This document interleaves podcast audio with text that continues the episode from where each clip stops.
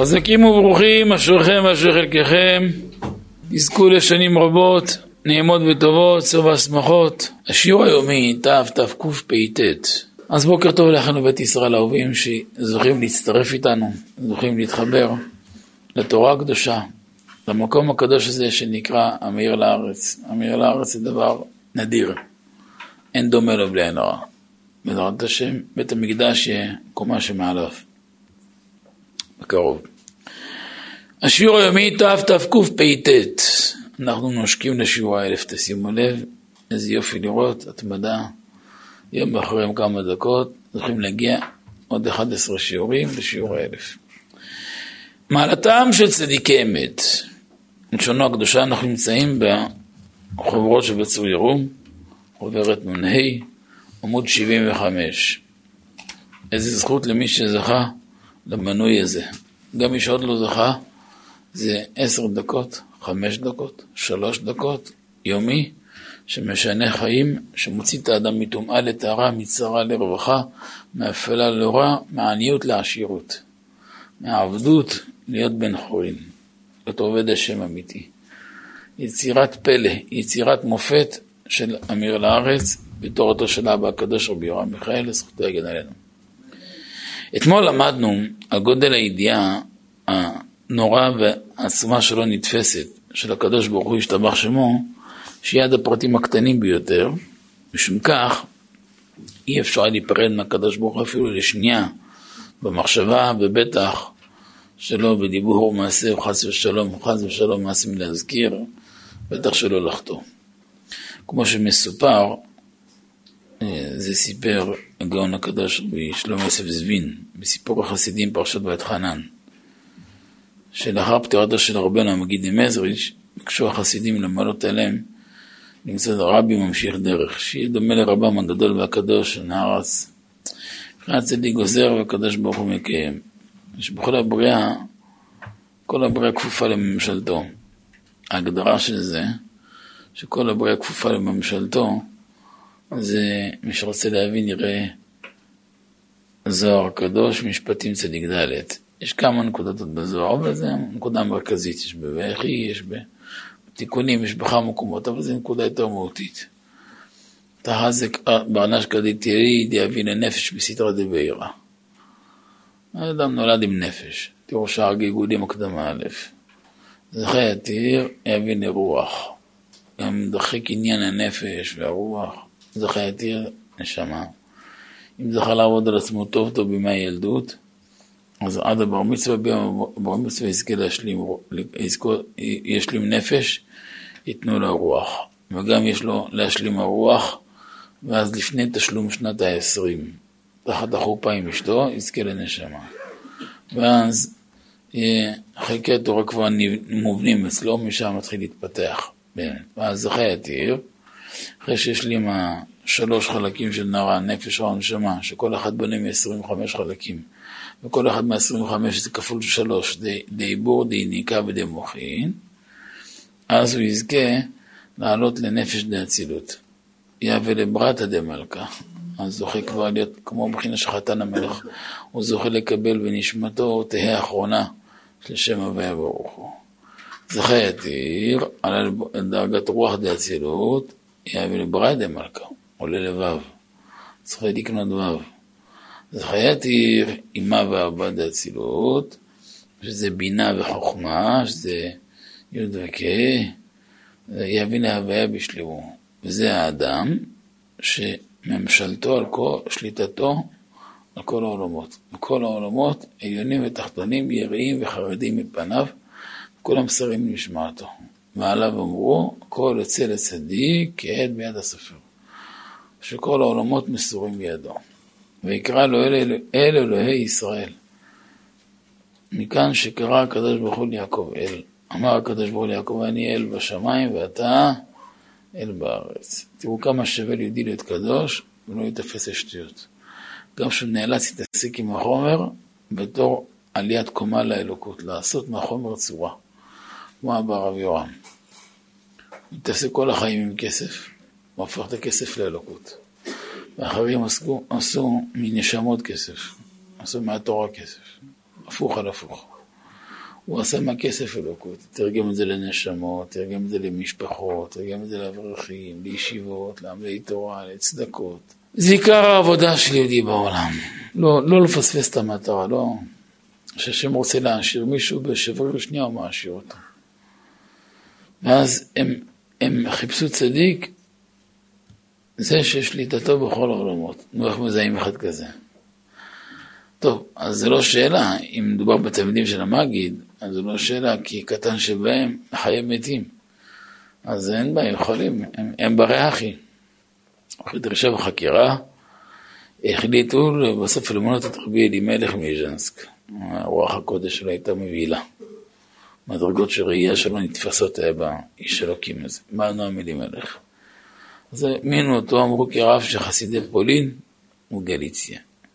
כבר בהיותו תמיץ רבו, הרב המגיד, זכה לגילו אליהו, אומרים שזכה הרבה הרבה. למדנותו, קדושתו, היו לפרא וחוות, תפילותיו העמוקות, פעלו ישועות, ביטלו גזרות רבות. הוא היה בו זמנית שולט ממש בכל העולמות. סיפרנו כמה פעמים סיפורים מרטיטים עליו. זה לא, לא נתפס. הוא היה כאן, הוא מוסר שיעורים ממטיבת דרכיה, הוא מעלה ומוריד, מכניס ומוציא. אי אפשר להבין מה זה כוח של צדיקים. לא יכל העולם להתקיים שבריר שנייה בלי צדיקים. זכותם מגן עלינו, שנזכה להיות מצע תחתיהם, בעולם הזה והלוואי בעולם הבא. הלוואי להיות כלי קודש כאלו. כשהיו החסידים בדרכם חזרה יחד עם הרב, הרב החדש רבי אלימלך, הגיעו לטרם לזה, אחת האכסניות שנקראתה בדרכם. רבי אלימלך היה עייף, שכב לישון ונרדם. כמובן קריאת שמע זה פשיטה. הגיעה השעה 11 בלילה, רבי אלימלך לא קם. הגיע חצות, רבי אלימלך עדיין לא קם. הם היו במדרגות שלהם, בשינה שלהם, עושים העלייה בכל העולמות למעלה. אנחנו ישנים, מקסימום יכולים על זה פח וברגים. אצלם זה היה משא ומתן במהלכים שלמים, ברזין דרזין דורייתא קדישתא, שמחדש הקדוש ברוך הוא עם הצדיקים תפתא דרכיה, בשעות של אחרי חצות. זה ממש עליית נשמה עם כל המכלול. ומגיע כמה שעות, והוא לא קם. תמיד יש את הבעלי תשובה האלו, קלי דעת, שישר מתחילים לקשקש, לרנן. אז הגן שלהם גודל כמו שתיים לבד גם ככה, הרבה דעת אין בהם, ישר מתחילים, נו, אולי זה מהקדושה, אולי טעינו, אולי זה לא מהקדושה, מה זה, איך עובר על נקודת חצות והוא לא קם. נזכר בשלוש מילים של הזוהר, זה השלוש מילים יחידים שהבעל קירה את זה זוכר. הוא מתחיל לצטט ולקשות קושיות, הוא לא מבין, ש... הוא לא מבין שהעבירות של הרב הן פי, פי מאה מיליון יותר גבוהות מהמצוות שלו. מה שהוא עושה בבטלה שלו, הוא עוד 70 שנה לא יעשה בקבלה מעשית שילמד. שהכל נהיה בדברו, שבה נשמה דאצילות מברך זה כנגד 200 מיליון פעם כל כדור הארץ עם כל הש"ס והפוסקים וכל הספרים שלהם. זה בכלל לא נתפס, זה אין ארוך. כמו שאחד יבוא עם משאית של חול, ואחד יבוא עם, עם יהלום אחד קטן, אבל שהוא שווה 200 מיליארד דולר. כאילו זה לא, זה לא בר תפיסה, הוא, הוא קונה ערים ויבשות ו, ו, ו, ונשאר לו עודף. זה לא בר תפיסה, זה לא, בר, זה לא, זה לא בממדים בכלל. אז התחילו התלחשויות בין החסידים. איזה רבי בחרנו לנו, רבי שישן כזה הרבה שעות, מה זה? אולי הזדרזנו יותר מדי, היינו כאלה דעת. כאילו, לא תעשייתי שמע מבחינת הרבי. אז הלכו לחסידים להכיל רבי זושה. הוא לא, לא מבינים איך הרבי ישן כל כך הרבה שעות ברציפות. אצלנו הרבי ישן מעט מאוד, לא הייתה לנו בבחירה. אמר להם רבי זושה. עכשיו רבי זושה, כמה היה רבי אלימלך גדול? היה גדול פעמיים ברוח הקודש. היה מבהיל, מבהיל, מבהיל. הם היו אחים, היו חמישה אחים. פש, כל אחד אמר להם, אתם שואלים לגבי אחי? אני אעיר אותו, יש לי שיטה לעשות זאת. רבי זוש שהלך לחדר של רבי אלימלך היה ישן, וכיסה את המזוזה בכף יד. לפתע רבי אלימלך ניתר, קפץ המיטה בצורה בלתי רגילה. נבהלו החסידים אשר ראו בעיניהם. בתוך הפליאה פנו לרבי זושה. מה עשית לו? מה זה? מכת חשמל? מה פשר העניין? אמר למדו לכם שאחי הקדוש רבי אלימלך לא מסיח דעתו מקודשי בריחו, אף שבריר שנייה כל שעות היממה. מגיע למדרגה כל כך גבוהה, שאפילו במשך שנייה אחת הוא לא מתנתק מהשם יתברך. כאשר לפני שהוא עולה לישון, הוא מקשר מחשבתו התורה לשם שדי שנמצא במזוזה הקדושה שבפתח, ועל כך הוא לא מסיח דעתו מהשם גם בעת השינה. כאשר כיסיתי את המזוזה בכף ידי, התכוונתי לחצוץ בין שם שדי לבינו, ידעתי שמיד הוא יתעורר כדי לא להתנתק מהשם אפילו לרגע. אם כן, רק נדמה לכם שהוא ישן. מי שישן בהקיץ, חושב שהשן ישן בפועל. מי שהוא נקרא מת מהלך. יש גרה על, על, על הדבר הזה. יש לנו בחלב הארץ מהלכים נפלאים נפלאים לזה. יש דברי יעקב שידנו ביעקב עד זכר אותו גם על הדבר הזה. זה דבר נפלא, נפלא, נפלא. האמת שהוא דבוק כל הזמן בהשם. 24 שעות ביום, אין לו שנייה שהסך לדעת. כשנחרו החסידים לראות מקצת מעד אשר רבם, שמחו מאוד, אמרו ברוך המקום שזיכה אותנו ברב גדול כזה. להשאיר אותנו כצאן אשר אין להם רואה. מכאן נלמד גם הכוחה של המזוזה, שכאשר אדם עובד מזוזה, מניח ידו עליו, מנשק אותה, האור של המזוזה לא עוזב אותו. וזה טעימה, אתה יכול לראות אנשים בעלי מעלה, ועובדת מזוזה כמו ש... לא, לא משגיחים בכלל בזה. אתה מסתכל, בן אדם נכנס, יוצא איך הוא עובר. סיפר לי ידיד יקר, הוא היה תלמיד חבר מאוד מאוד קרוב של רבי אלעזר, ברוך הסירה זכר צדיק לברכה, השם ייקום דמו. אז יום אחד הוא נכנס עם רבי אלעזר בבית שלו, ויש לו את המנהרה שלו מתחת. אז הוא עבר איתו במנהרה, וכנראה יש שם הרבה חדרים. והרבי אלעזר עובר דרך כל החדרים ומנשק את כל המזוזות. אמר לו, הרב מאי קולאי, מה זה? אמר לו, תגיד לי, אני אענה לך מהעולם. מפקד עובר, מה חיילים עושים? מצדיעים. קודשי בריחו כאן, נעבור ככה, לא נצדיע. הוא הרגיש את זה, היה בעל מדרגה. איפה אנחנו?